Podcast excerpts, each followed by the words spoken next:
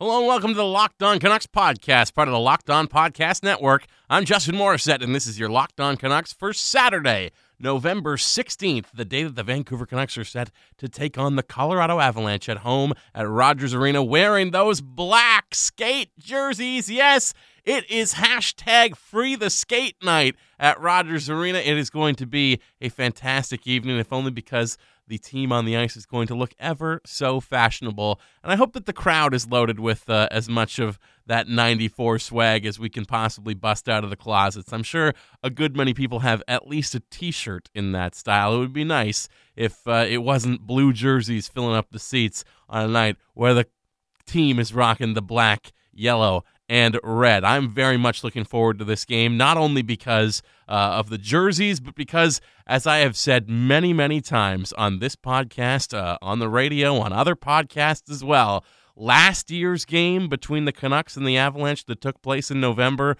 was, for my money, not just the best game of the entire Canucks season, but the best game that was played in the entire N H L last year. That game was enormously fun to watch. It was a spectacular, uh, spectacularly entertaining contest, with the game that really signaled the arrival of Elias Pettersson and Brock Boeser as a duo, uh, as they had the, the kind of game. It was the game where uh, Petey was able to knock the puck off the end boards as a lob pass that bounced off the wall and came right back to a streaking Boeser coming down the wing. A, a Sedin-like move of just pure genius, uh, a game that demonstrated that Pettersson thinks the game like few players not named Sedin ever have in this city, and uh, the Canucks wound up taking that one seven to six. It was a barn burner in every sense of the word, uh, just an electric game.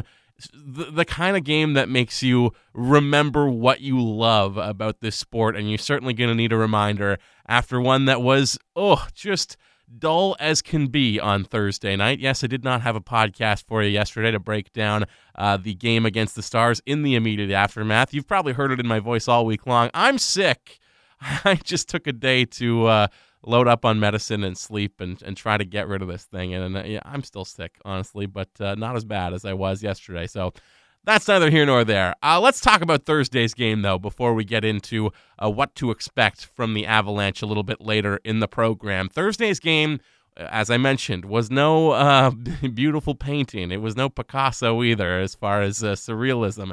It was just a dull, drab, boring game, and that's the kind of game that Dallas is playing right now. Look, I mentioned yesterday uh, or two days ago on the show that Dallas Stars, no pun intended, their top-line duo of uh, Seguin and Ben had recently been chewed out by their coach, Jim Montgomery, for uh, not performing particularly well, but how do you expect those guys to uh, deliver the goods offensively when this is a team that is reining everybody in? They are keeping all five guys back. They are applying almost no pressure on the forecheck. Trap hockey has returned to the National Hockey League in a very big way. The league has tried to make all kinds of you know systemic changes and and uh, gussy up the the power play numbers so that maybe uh, special teams will add some more offensive juice to the game. Uh, it, it certainly worked for a while, you know, when you go back to, uh, I guess, the coming out of the lockout close to twelve years ago, thirteen years ago, whenever it was now. Certainly, offense did look better to start, uh, but again, that was a lot of penalties, just you know, whistles going constantly. It seemed like teams were more incentivized, though, to play an up-tempo run-and-gun style. That sort of style is waning at the moment as a number of teams who've struggled out of the gate across the N H L, whether that is the Dallas Stars, whether it was the Saint Louis Blues who had a bit of a rough go uh, to start, maybe a Stanley Cup hangover, whatever you want to call it, uh, whether it's the New Jersey Devils, who the Canucks have just seemingly had all kinds of difficulty against, even when they are uh, one of the lowliest uh, lights in the entire National Hockey League. They are certainly playing a trap style. Heck, The, the the Arizona Coyotes are no stranger to that style, and Dave Tippett now behind the bench in uh, Edmonton, coaching the Oilers in a very similar way as well. It's something that sticks out at me as I watch the way Vancouver has struggled against teams that I think they should beat. And, I mean, wh- who I think they should beat is anyone's guess, really, because if you look at the the predictions that I laid out a little over a week and a half ago, or under a week and a half ago, on this show, when I was asked the twelve games remaining in November, what we can expect from the team, they have gone on to lose every single game that I thought that they would win, and win the one game so far anyways that I thought they would lose. They're going to need a win tonight against the Avs to salvage a five hundred record on this homestand, and they're going to need to trust their lines a little bit more as well. But again, we'll get to that in just a second. I think there's an overall pattern building in terms of the way Vancouver is not doing as well as we might think against teams that they maybe should beat. And that is because uh, we've talked about it in a positive way when they took on the Saint Louis Blues, certainly, both in the game against Saint Louis in Saint Louis, where they won in the shootout thanks to a nifty Josh Levo move, and the one that they played here that they lost in overtime uh, to, to Saint Louis with that wacky three on oh goal. What did I say after that game against the Blues? I talked about this team's heart, their battle level, their desire to try and fight through their frustrations against teams that were giving them nothing. But it seems like, as you look at the picture that is being painted right now over the course of the twenty games that this team has played, that's really only true of the games against Saint Louis. They have been fired up to play the Stanley Cup champions and try to win a game on Saint Louis's terms and, and battle to overcome the imposing style of the Blues, that trap style that wasn't giving them a whole heck of a lot. They have tried to rise up and fight through it and win games in all sorts of different ways against teams that inspire them. They have had difficulty, however, against other teams that are not the reigning and defending undisputed Stanley Cup champions uh, that do play a similar style. They struggled on opening night against the Oilers. They have struggled, like I said, against the New Jersey Devils. They struggled on Thursday night against the Dallas Stars. And th- this is not a good sign that, that they cannot seem to put together an effort that can overcome uh, a, a team that's not offering up a whole heck of a lot, because it's not always going to be fast and loose, wide open, run and gun hockey. Certainly if you want to make the playoffs, if you do make the playoffs, you're not going to be seeing a ton of uh, wide open, you know, sort of fast and loose run and gun style hockey. Now I hope to see that style tonight against Colorado. I hope to see uh, a recreation, a vague facsimile at the very least, of the kind of game that we saw between these two teams last November. But I do start to worry that when we are talking about the way that this team is, you know, piling up shots and doing all sorts of things, the, the, the process is right even when the results aren't necessarily there. I do worry that when they go up against teams that do play this stifling style, they don't necessarily have it in them to overcome uh, a, a trap game, and that's a problem. That is, you know, I, at the same time, there are reasons for why they might be struggling right now, and we'll get into that in just a moment. As much as I do believe that it is easier to get up for a big game against the reigning champs and, and try to battle through frustrations and make things happen against a team that you are desperately trying to prove yourself against and prove to the N H L and prove to the fan base here in Vancouver that you can run with the big dogs, as much as I do believe that that is true and is an extra incentive that doesn't exist when you're taking on some lesser lights uh, that play similar styles, there's also a matter of just not having a ton in the tank right now. And yes, the road schedule has been difficult for Vancouver over the course of this month of November, and they are not dealing with travel right now. They are getting a good week of just playing four games in a row on home ice. But again, that is four games in seven nights, and it's also a matter of uh, just having a depleted roster right now. There are five bodies injured up front, missing from this lineup if you include Antoine Roussel at the moment, and that is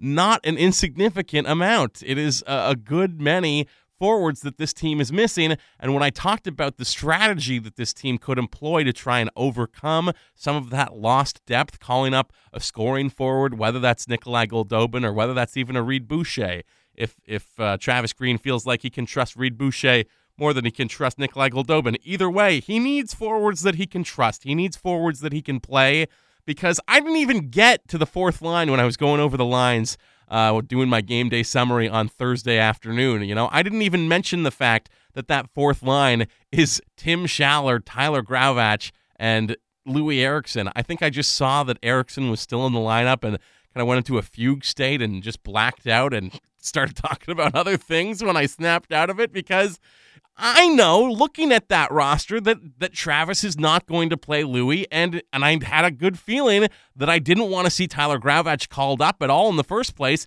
because he wasn't going to play him very much either. And wouldn't you know it, that is exactly what happened. When you look at the way the ice time shook out in Thursday night's action, Loui Eriksson finished the game having played five minutes and fifty-eight seconds, and that included a full two oh five of penalty kill time, which means Loui, at even strength, played less than four minutes. He played three fifty-three of even strength ice. That's basically four shifts, maybe five shifts at even strength in the entire game. Tyler Graovac, meanwhile, played five minutes and thirty-one seconds with no special teams time whatsoever. So that's two players on the roster that Travis Green didn't trust at all, didn't play at all. And look, whatever you might think about the misgivings and, and shortcomings of, of a guy like Nikolai Goldobin, or a player like Reed Boucher for that matter, at least you can trust them on the ice to play more than five and a half minutes. And that is putting all kinds of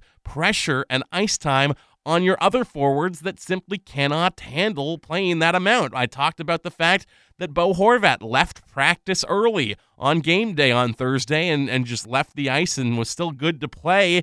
He was dealing with something that he had suffered after playing close to twenty-eight minutes in Tuesday's game against Nashville. You cannot be playing a forward that amount. You shouldn't even be playing a defenseman that amount. But when you have ten, eleven, twelve guys up front, I know it's currently ten when you look at the fact that, and I mean, Tim Schaller's on that fourth line, nominally a fourth line, but he was playing up and down the lineup all night long. You know, the, the lines were being shuffled, not as a result of the fact that nothing was happening for anybody, but because when you're playing with just ten forwards and don't trust your bottom two guys, you're not going to have consistent line mates when you are putting the lines out there hardly at all. Tim Schaller wound up playing ten minutes and forty seconds with two oh five of penalty killing time, so that's eight minutes at even strength over the course of three periods. It's not like Tim Schaller played an enormous amount on Thursday night, but he still played close to double the amount of his supposed line mates. When you put the ice time together of Eriksson and Graovac, you come up with short of twelve minutes, which is about a minute more than Schaller played in the entire game. So, you know, something needs to give. You cannot be doing that. And as we head into Saturday's game, I don't believe right now that the Canucks have called anyone up or sent anyone down, because I would have gotten an email about a press release about any of those moves from the team. I don't think they did anything heading into Saturday night's action. They're not going to get uh, Brandon Sutter back by then, because he's going to be on injured reserve still until at least after this game. You might get Jay Beagle back, but because he was slated as being day-to-day as recently as Tuesday. So, you know, there is a possibility that a centerman that Travis Green does trust will return to this team in the immediate future. It's possible that Jay Beagle will play in tonight's game, and you better hope that he does, because, you know, Bo Horvat is struggling right now. He is struggling at even strength. When he's not on the power play, there's not a lot going right for the Canucks captain. Is he proving himself as a leader off the ice right now? Absolutely he is. On Thursday, he stayed out on the ice with uh, veterans and people who were there uh, with the Army for Military Appreciation Night long after he was being called off the ice by Canucks staff. He, uh, he wanted to stay out and make sure that anyone who was there uh, as part of the military that night for Military Appreciation Night got a chance to get an autograph, get their picture taken with Bo Horvat. He went above and beyond, was the last person off the ice that night. You know, he's gone above and beyond in the community as well, uh, the hockey community in general. He was one of the only people who came out swinging, really, against Don Cherry. Uh, you know, Nazem Kadri, coward, the cowardly Nazem Kadri, who we're going to see in the Avalanche colors later tonight, said that Don's comments were not that bad and people were, quote-unquote, taking them out of context. I don't believe that to be the case at all. Nazem Kadri, you know, screw off, man. What gives?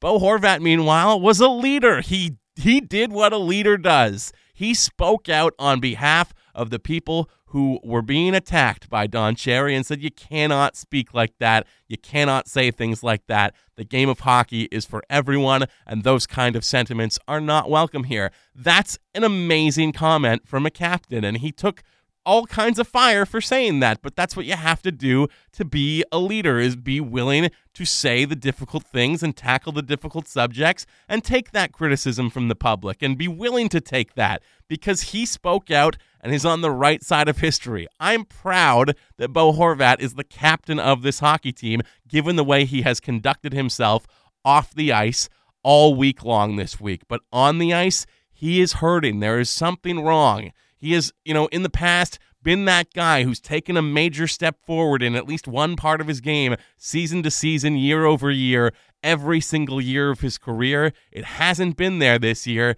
and the fact that he is being relied on to chew up all these minutes in the absence of Sutter and and uh, and Jay Beagle, it's not helping him at all. The fact that he had to play close to twenty-eight minutes and is clearly suffering with some sort of injury right now.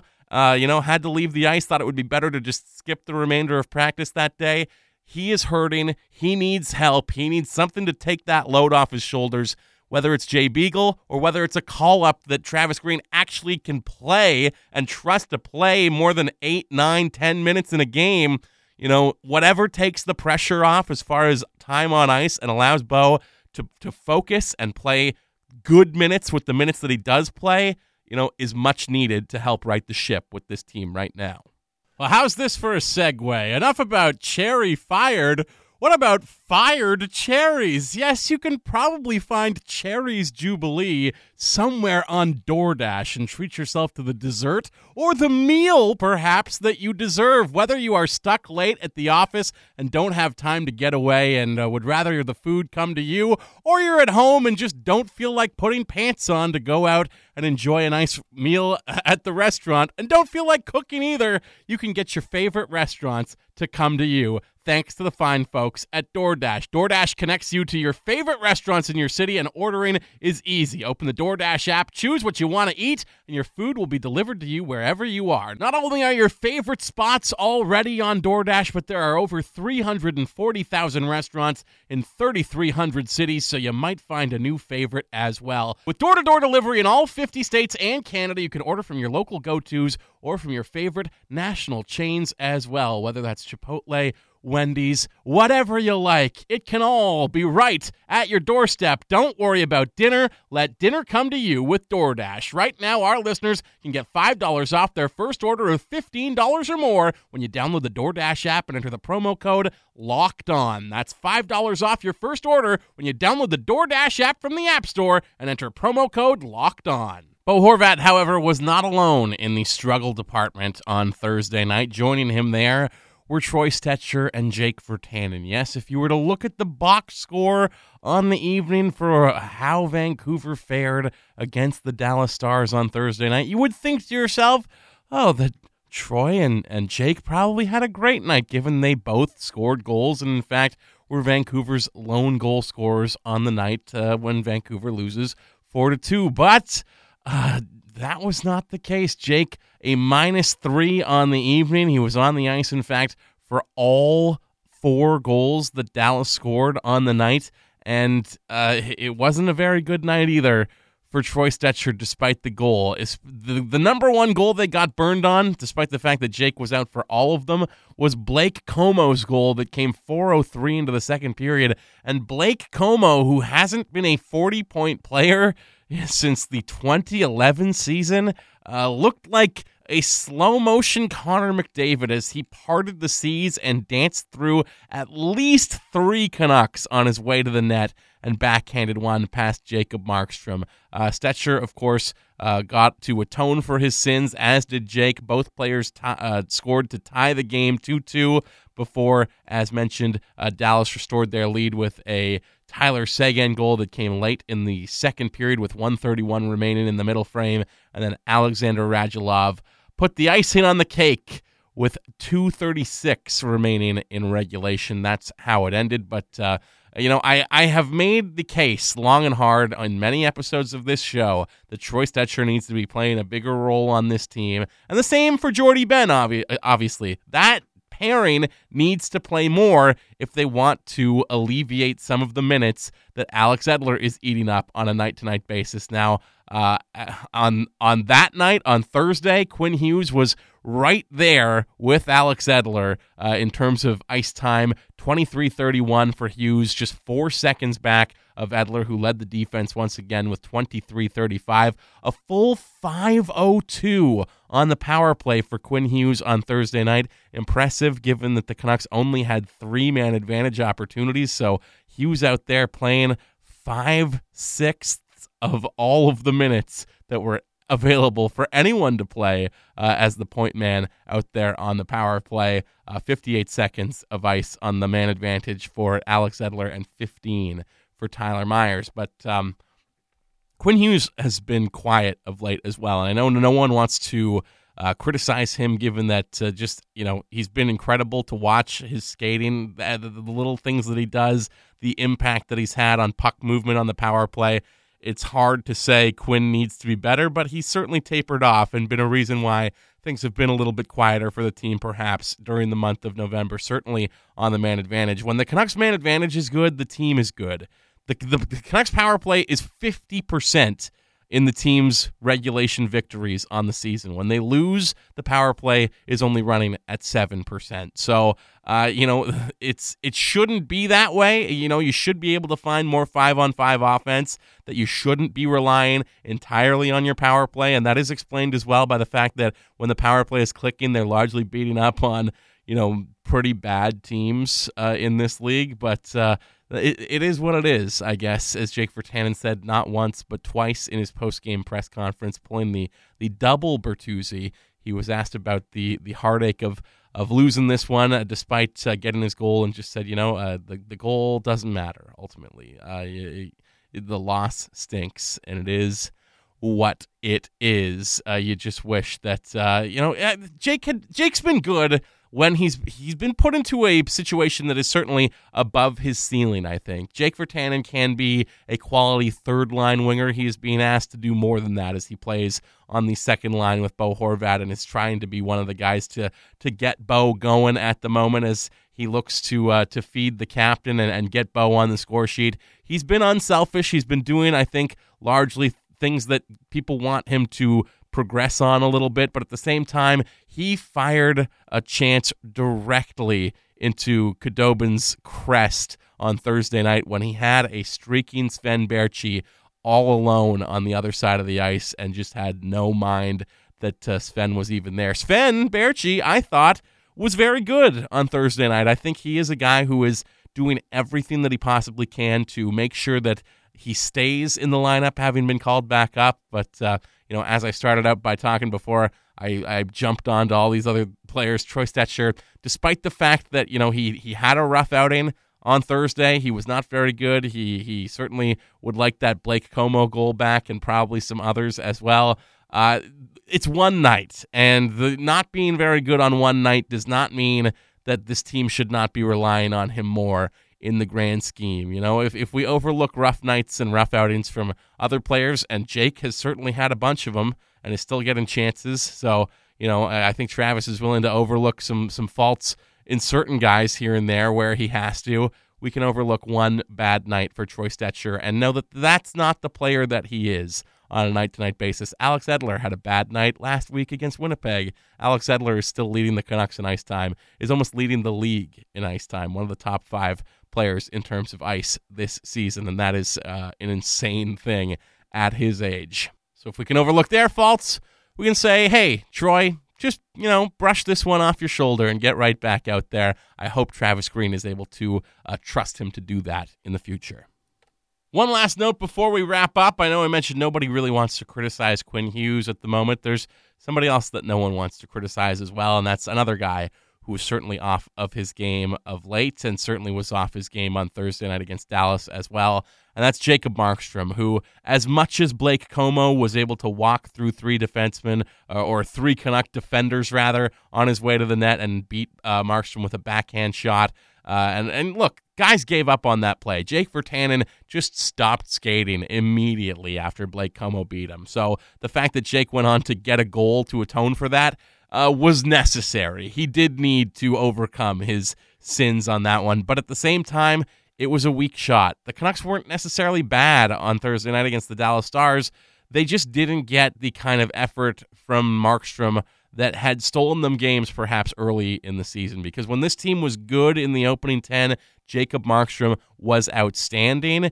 I wouldn't even say he's been bad lately. He's just been average. And average goaltending for this team is, quite frankly, not going to cut it on a night-to-night basis. Thatcher Demko has been largely fantastic. Markstrom was at a very high level to start the season. It is tapered off. And look, there are obviously personal reasons for that. His mind is not right. His mind is not in the same place that it was to start the season. His father passed away from cancer, and there are all sorts of reasons why we should be sympathetic to his performance. But you also cannot ignore his performance, and you also cannot maybe say that he needs to play through this and and find his rhythm again. You know, he might need some time off, and if the team wants to look to Thatcher Demko during that time, you know, these are points that the Canucks cannot afford to let get away from them. The points that you put up in November count just as much as the points that you put up in March and April, and uh, this team needs to start making some hay here again in November. I realize it's a difficult month, it's a difficult schedule, it's a lot of difficult travel, but, you know, they have let some easy games get away from them. And I'm not saying Dallas was necessarily an easy game, but, you know, they would have had uh, a, a goaltending performance to kind of uh, overcome some of their defensive gaffes earlier in the season. They need those performances again. And if Thatcher Demko can give them to them right now, then maybe they need to look at him as the guy. And I don't want to criticize Jacob Markstrom. I realize that, you know, have a heart, have a conscience, have some empathy for what the guy is going through right now. But this is a results-oriented business. You need to be playing well. And if he needs some time off to reorient his mind, he can take that time off. This team is in a position right now where they have the luxury of not having to run Markstrom into the ground like they did last season. If he needs two weeks to get his mind right again, to take some time to, you know, actually fully grieve and give himself into the bereavement process of losing his father, they are in a position where they can afford to give him that time.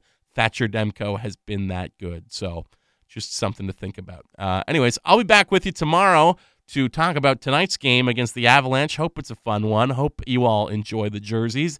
Hope it lives up to the hype, as I think people have had this one circled on the calendar right from the start of the season. I know I, for one, am very much looking forward to it. One last thing before I wrap up, if you want to throw me a review or a rating wherever you happen to get the show, whether that's uh, Apple Podcasts, Google Podcasts, Stitcher, uh, Spotify, any number of other places that I'm not remembering where you get podcasts from, uh, if you enjoy the show, it does me a favor and gives us a boost in the ratings and rankings. It helps other people find the show if you would be so kind as to rate and review it. Of course, you can get at me at, on Twitter at Justin Morris. That's M O R I S, one R, one S. And the show Twitter, of course, is at Locked On Canucks. I'll probably be doing another Twitter mailbag coming up in the next couple days here. But uh, just a, you know, another show tomorrow and probably another one the day after that. It's a bunch of Locked Ons in a row as we try to give you five episodes in a week. Not always easy when I am feeling under the weather. Until tomorrow, I have been and will continue to be Justin Morissette, and you've been locked in on Locked On Canucks, part of the Locked On Podcast Network.